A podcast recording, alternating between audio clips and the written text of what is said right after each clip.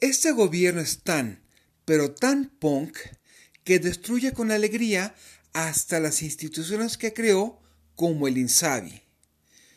Pero mientras la oposición se rasga las vestimentas y declama largas jeremiadas por oportunidades que dan por perdidas, simpatizantes celebran que se vayan al diablo. ¿Hemos perdido colectivamente la razón o nos hace falta aprender a leer las emociones? Realpolitik 101. Comentario político rápido, fresco y de coyuntura con Fernando Duorak.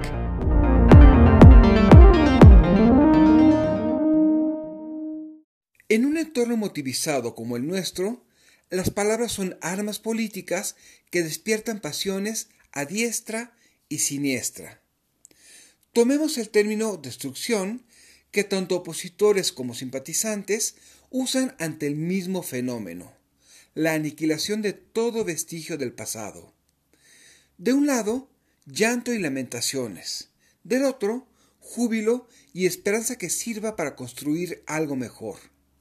Sin embargo, Ambos extremos son piezas del juego de la polarización, donde la única persona que gana es quien adquiere legitimidad gracias al conflicto y el contraste, el presidente. Antes de pensar que algún extremo está bien y el otro mal, es indispensable sacar la víscera de la ecuación y desenmarañar los sentimientos.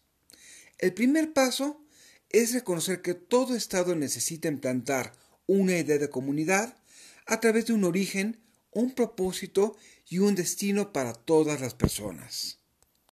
Aunque el PRI diseñó un discurso nacionalista y retardatario, pero eficaz, a partir de 1988 se abandonó esa labor mientras el país iniciaba un proceso de apertura económica y democratización. Poco a poco, la ausencia de un discurso común dio paso a la idea que había un país para poca gente privilegiada y otro para el resto de la gente. De ahí, bastó con que López Obrador mandara al diablo instituciones que, decía, le hicieron fraude. Sin embargo, los ataques a las instituciones hubieran sido irrelevantes si no fuese porque no se atendieron problemas como la inseguridad, la desigualdad y la corrupción. Así, fueron cayendo en una espiral de desgaste hasta que no solo facilitaron el triunfo del hoy presidente, sino que hoy solo son una bandera para la movilización a favor o en contra del gobierno, sin un interés real en entender qué pasó en 2018, asumir el desprestigio y mucho menos pensar en calibrarlas. Mientras tanto, el furor destructivo seguirá haciendo de las suyas. Entre más tardemos en entender las emociones, más habrá por reconstruir todo desde cero cuando se nos baje la adrenalina.